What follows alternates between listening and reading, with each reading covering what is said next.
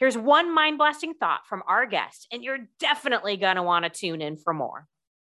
And we want to make a difference, not just a small difference. We want to make a radical difference. And that starts with truth, with awareness, with accountability, and with action.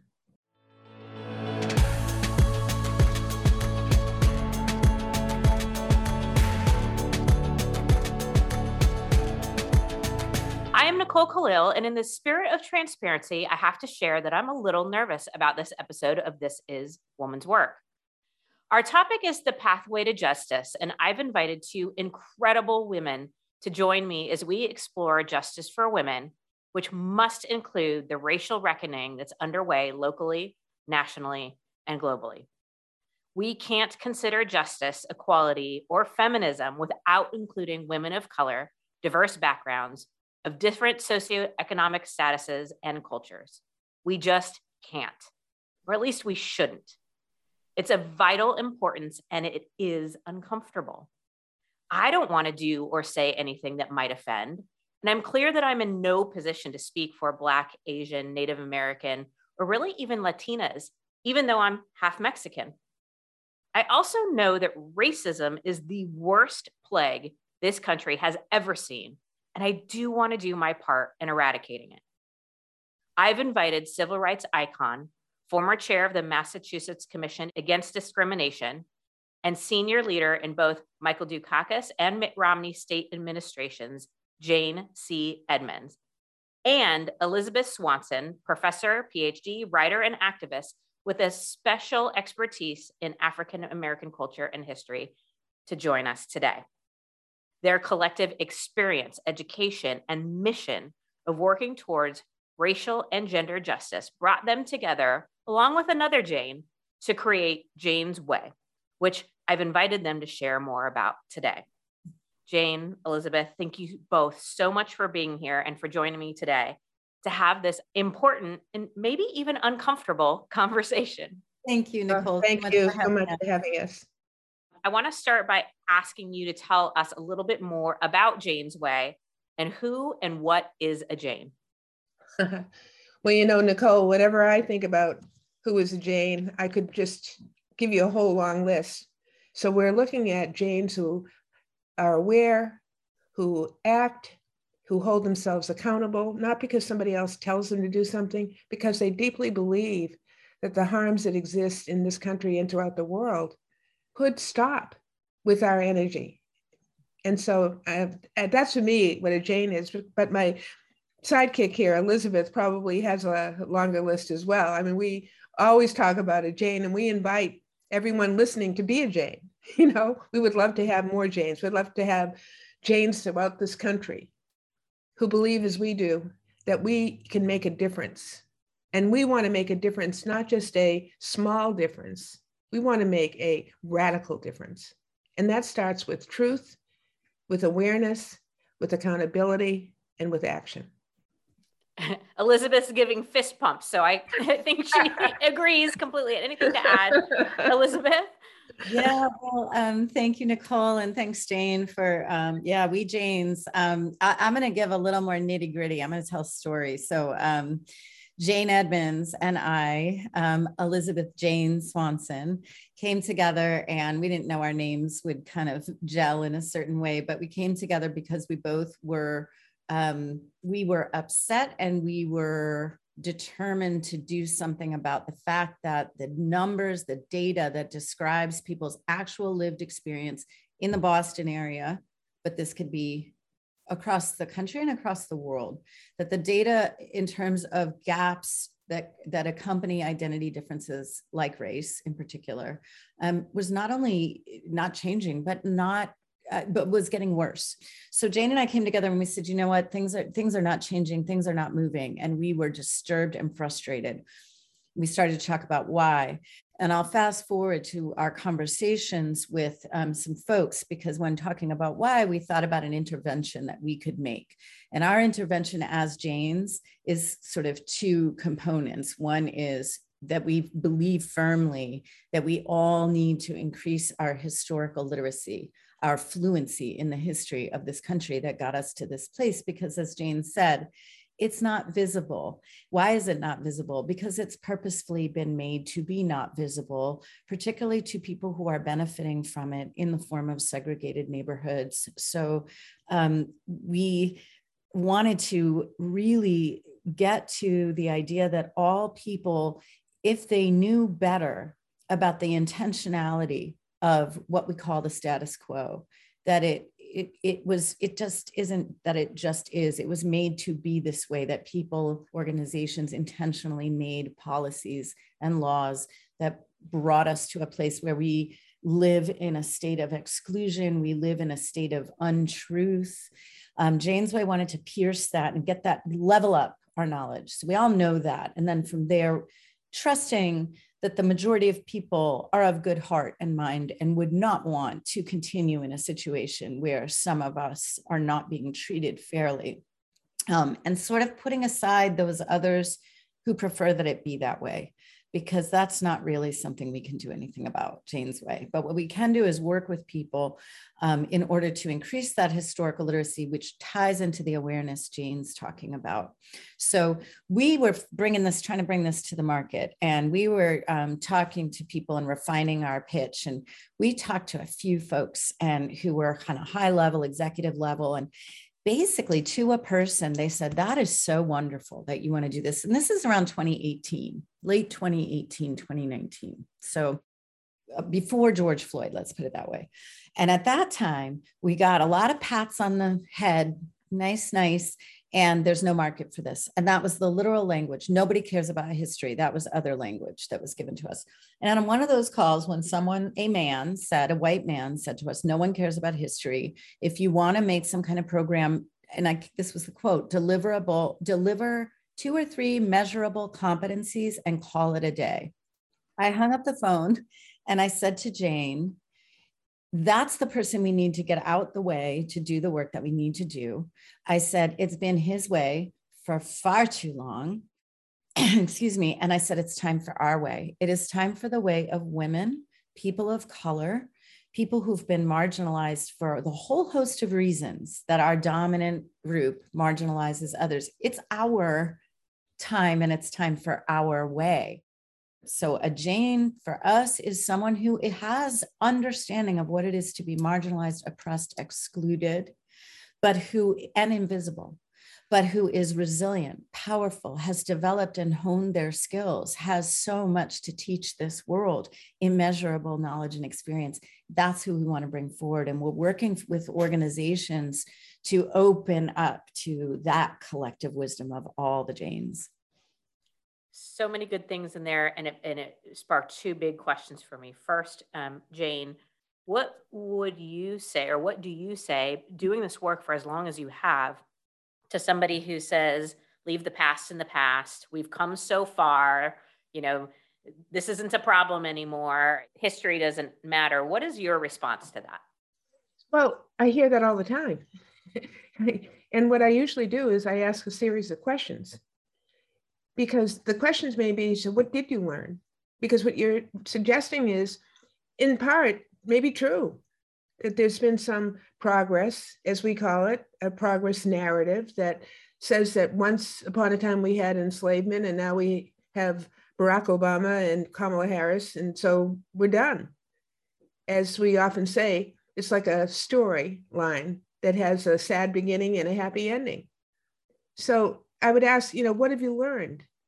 Because what I often find is with that simple question is an answer that tells me that that answer doesn't include the knowledge about the lived experience of so many people like myself as a black woman you know with a beautiful uh, black family and, and, mixed family. We have like a united nations family frankly. But it doesn't it doesn't help that person understand the lived experience that you could have these two narratives going at the same time a progress narrative but you're skipping over the lived experience you're not understanding that oh yes maybe uh, there wasn't a formal enslavement but we still have forms of enslavement running all the way through the century up to the present day so i think the question often is that you're not fully aware it, it's not that you're a bad person you know, it's not like pointing a finger at somebody and saying, "Oh, you know, I'm blaming you for something." It's it's to, to help you understand that you're missing something. You have not become literate. You you have not you have not got the whole picture. It's like a, a canvas that's been halfway painted, but it hasn't been filled in to see its full beauty, and and so you can draw the rich meaning from it. And we think it's so important for us to do the work to be literate because if we understand where we've been, then we can better understand why today we have such difficult circumstances all around us where so many people are feeling mm-hmm. excluded or marginalized or demeaned or, or ridiculed or angry. There's a reason for all of that. And, and we want to try to help illuminate those reasons to give people hope that with that knowledge, comes the opportunity to be much more hopeful because you know that you can do something about it. You have tremendous power to do something about it. But it starts with understanding what the problem is. Jane, that, that makes me think that part of what the problem is, is denial. And Nicole, when you bring up the question, what do you say to people who say there's a there's a strain of thought and, and speech going through our culture right now that says we ought not to discuss the history of racism because it brings up a painful past. It makes white people, in particular white children, feel guilty for their for their part in this enslavement. That is the art, you know, the point of view. Um, and it makes others stay stuck in that pain so that we can't move on as a society. Those are arguments that I've heard. But you know what it reminds me of though is when people say so let's just not talk about it is what happens in families when people there are pressures to just not talk about and i think that's something we can all relate to um, but those wounds fester and i always ask people do you think that black folks want to take time off from work to um, be away from their families, to go out in the street, to put themselves at risk, to spend their time and energy making signs and placards and strategizing. Do you think they just do that somehow because that's a desire that they have? Or could you look at what you see and say, this is a testament to the wound? These are people who are need to literally take to the streets and hold up banners because they are not being heard. What is it about our culture that doesn't say, let's talk? Something kind of clicked in my mind of um, our feelings, our emotions come from our experiences. And so when somebody is angry or frustrated or disappointed or sad, understanding the experience that led to that feeling helps to create a shared understanding, to have empathy, to be better listeners. Jane, as you were speaking, that actually popped into my head. These are why these lived experiences, the history, the stories are so, so, so important that they be told. Elizabeth, um, how do you respond when people, you're a white woman, when people say you shouldn't speak about this or, you know, th- this is our time to listen or what what are your responses when those yeah. get fired at you? Yes, absolutely. Um, as a white woman who chose uh, at, at the time that I took did started doing my master's, I was 24 years old, and when I was asked by my white advisor in in my graduate program what my area of specialization was going to be, I said African American literature, and he said, "You're a white woman." And that was meant to signify, he didn't even have to say what was next. You ought not to be doing this. Um, and that was probably for a different reason than what you're suggesting now, which is quiet down white women. We've heard quite enough from you, right? For him, it was this is not an appropriate area of study for you because you're white. And it was really powerful because I took that to my cohort of colleagues, and a Black woman who was there studying Shakespeare said, Should I not be doing Shakespeare? And so I persisted in my study um, my next year, I had the great blessing. I'm going to shout out Maryemma, Professor Maryemma Graham at University of Kansas. She is a was my mentor, an African American woman, an absolute trailblazer in African American literature, and I studied with her. And in the middle of the semester, I sent her a little note and I said, You know, this is my passion. I am so committed to this literature, to this body of work, this culture, and to uh, working to get my credentials to be able to profess this. And, but I, but, but I'm white. And, you know, is it inappropriate? And we were, this was in the early 90s. I held a forum called, you know, who has authority to speak? These were all the questions. She said, not only should you continue your study, it's your obligation because there are not enough of us to, to do the professing. So yes, continue and, and please crowd out those voices. That has sort of empowered me to go forward and do the work so that when my when I met my partner Jane Edmonds, a black woman, Jane will say, what was your thought about me, Jane? I must admit that I said to myself, who is this white woman? oh, I said, who is she? because the more she talked, the more I started to learn. And I learned some things that I didn't know that I should have known. And I found her knowledge so insatiable because I just absorbed it, I thought about it, and I said, wow. And it goes back to something else I said earlier. You know, if we all believe we're part of the human family and we all believe we have a responsibility to address the harm that persists, then we can't say it's your job as a Black person to solve the Black issues, or it's your job as a white person to solve whatever else needs to be solved. You know, that doesn't even make sense when you just say, when you just listen to it you know, it, what we should be doing is saying that this thing called racism or any other kind of ism, it's in the air we breathe. It's something that affects every single person in some kind of way. It affects white people as well as Black people. It's not just it affects some of us. So we have a collective opportunity to try to address it and do something about it. And, and, and you know, I get so frustrated because I think I shared with you, Nicole, that I've had some sad circumstances in my life. And I was having conversations with my beloved husband um, just about a month ago. And I was asking him to go back and to share with me his memories of his first days out of Rhode Island School of Design. And I says, just tell me anything that you think pertains to my work. And he recalled a, a story where he was the only black slash Wampanoag man out of college in this company in Providence, Rhode Island.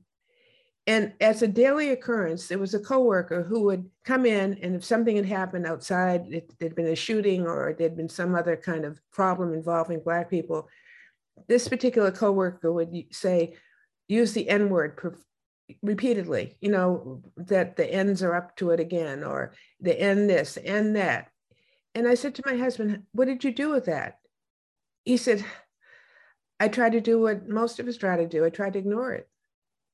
He says, But you know, Jane, it got to me. It really got to me after a while. And so I went to my supervisor and I said, Hey, can you just do anything about the coworker? And I'm deliberately not using the names of the people.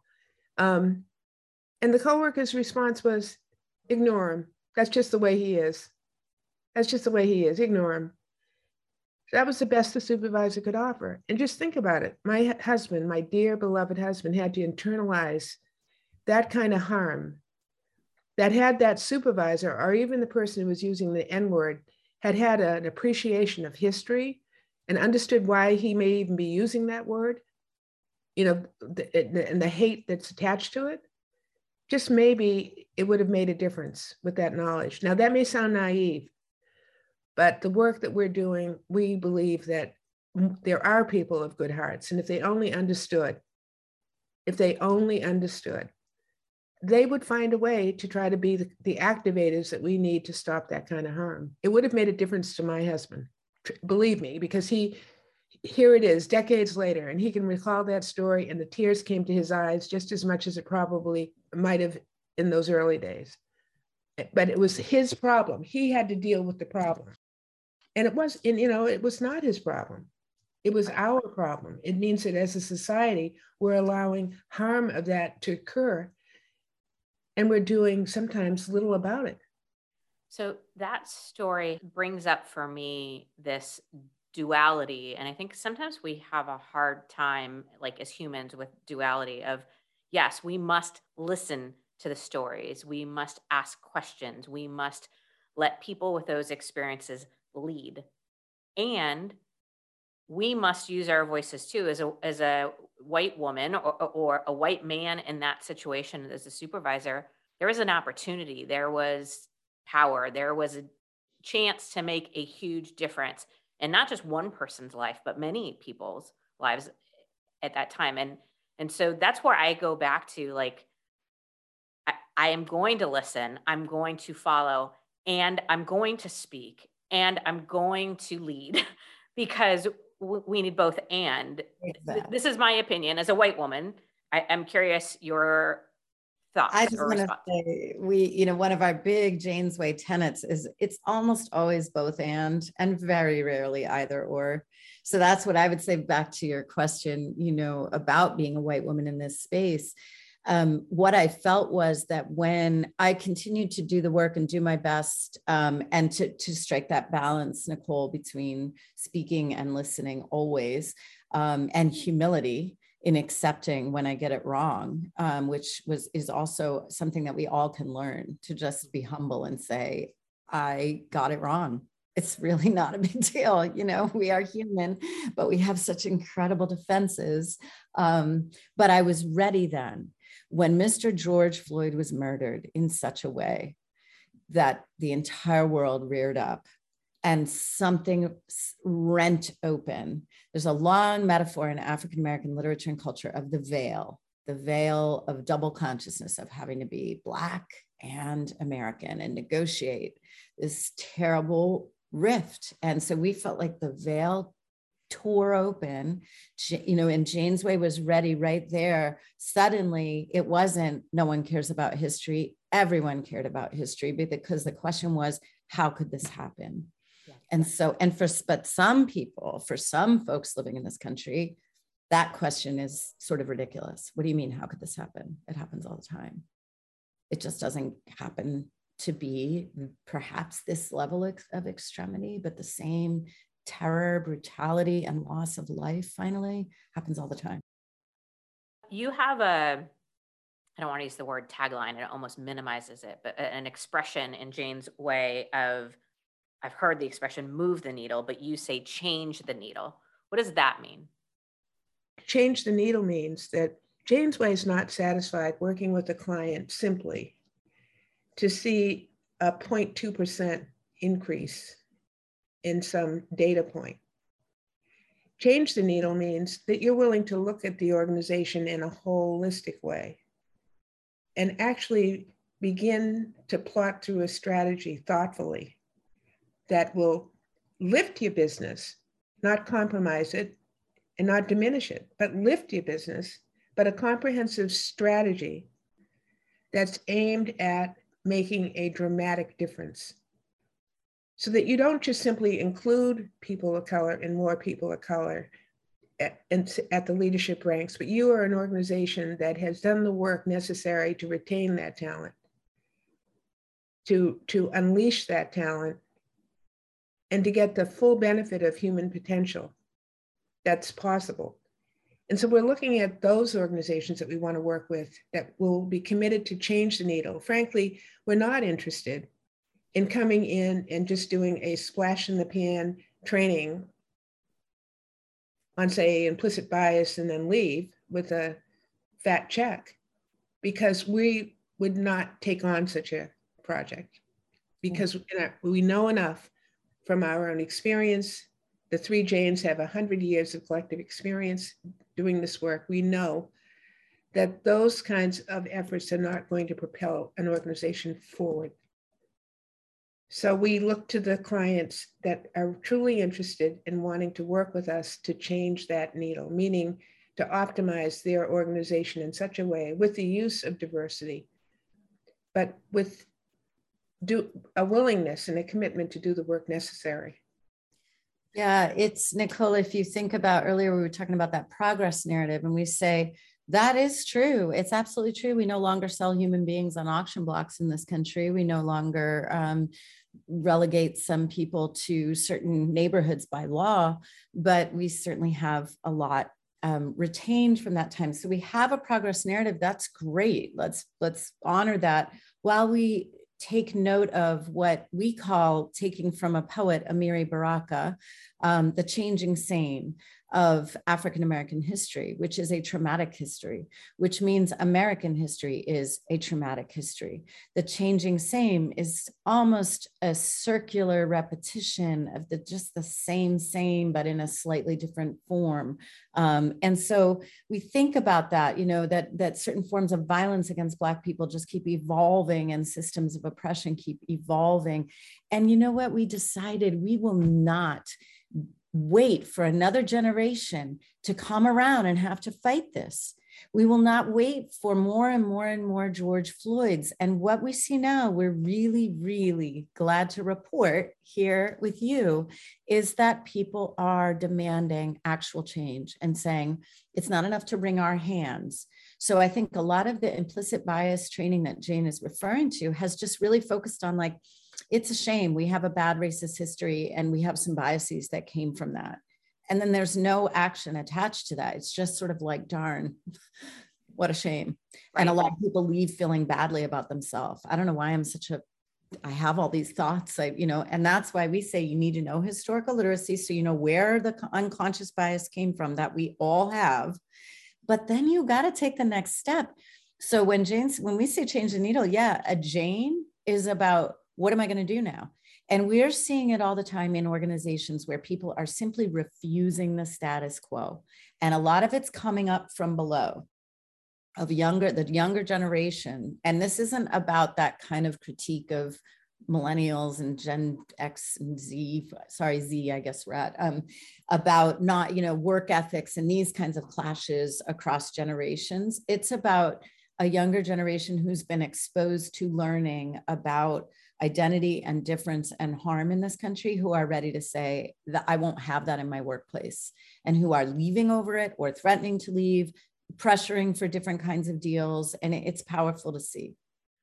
Okay, so my last question is kind of, I'm going to try to navigate this. So, the first part of my question is where in your minds do feminism or gender equity, inequality gender wise intersect, collide, support with racial equity and justice. So, so that's the first part of the question. And then uh, the second part is how do you handle the people who say, oh, they're be- just being too sensitive or being a victim? I mean, I am sitting on this recording with Jane C. Edmonds, who just lost her husband in the last few weeks, is in a full cast, and has chosen to show up to talk about this with us today.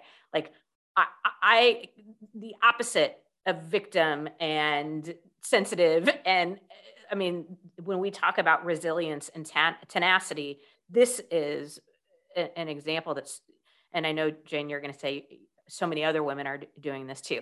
So, okay, my, my question is a two parter. Where does gender and racial equity collide? And then what do you say to the people who think we're just boo hooing? We're not boo hooing. Let's come on, let's get, get real here. And We're, we're not boo hooing, and the data shows it. So, for those who are data driven, just look at the data and then and then have a, have a conversation with me. I'd love to have it anytime, any place. Um, and where race and gender collide is in the unfairness of systems so you know i love that you're first of all thank you for acknowledging um, my beloved stephen who passed. But you know as sad as i am about his passing and yes i have a fractured wrist as a result of a fall in his hospital room when i tried to call a nurse for help for him. And i'm here. You're right. I'm no different than a lot of women who who persevere in spite of whatever comes our way I'm just like everybody else. You know, when we talk about amazing women, as I said to you earlier, we're all amazing women. Some of us don't recognize the power that we have. And as far as I'm concerned, if the systems, if the organizations would do their hard work, that's where the energy should be. I mean, I don't need somebody to help prop me up to come out when I'm hurting with my wrist or mourning my husband. You know, I'm here. I don't need that help. I get it from my friends, I get it from my family. But if I go into a workplace, I want that workplace to allow me to thrive. I want them to, I want it to be transparent. I want it, I want to know what I can do to cl- climb as high, high as I can for my own benefit and the organization's benefit. And so I want the organization to see in me the potential that I have and to do what it can do to make sure that I'm successful. I think it's a no-brainer. It's not a boohoo, but there are mm. clear inequities. I mean, we can we can give data forever here today about the inequities that affect women and people of color. Where I worry sometimes is that when we're operating on our what may be perceived as separate agendas, it makes it easier for organizations to ignore the harm that affects us all. Jane, I would just, um, I, I, I am with you in everything that you just articulated, and I, I one of the ways that I think um, you were so clear about it, you know, where where gender and race, the unfairness of systems, but I also think feminism and womanism, which is is feminism, black feminism, and and all the ways, all the movements around gender and and expansive thinking around gender this might be a little old school, but I do believe that there is a particular analytical lens that comes through our focus on gender and through our focus on what it is to be a woman in this world. And I mean to include every kind of woman in that womanhood.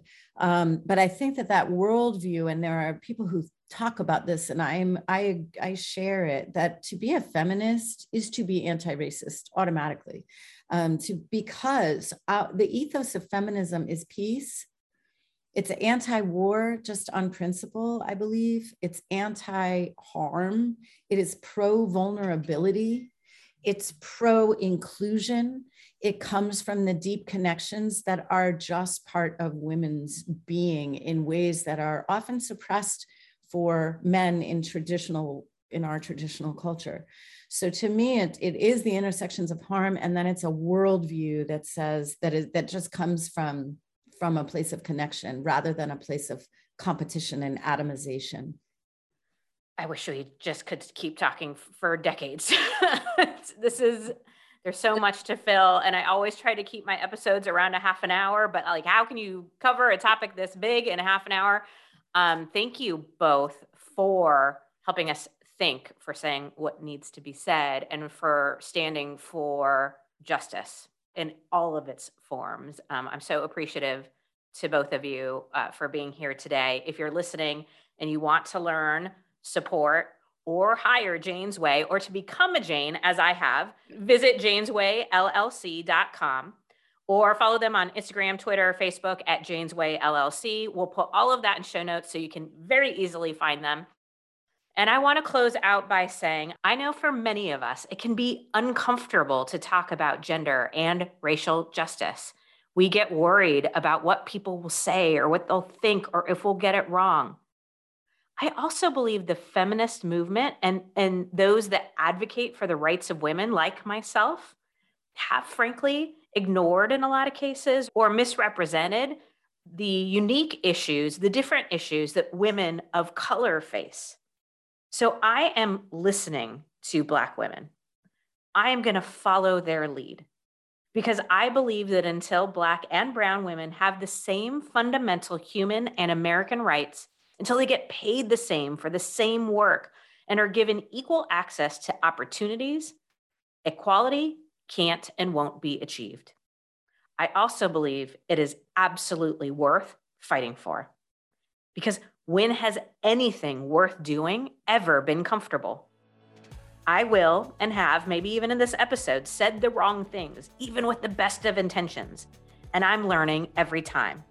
Because getting it wrong, owning and apologizing when I mess up, and growing from there is far better than doing nothing at all.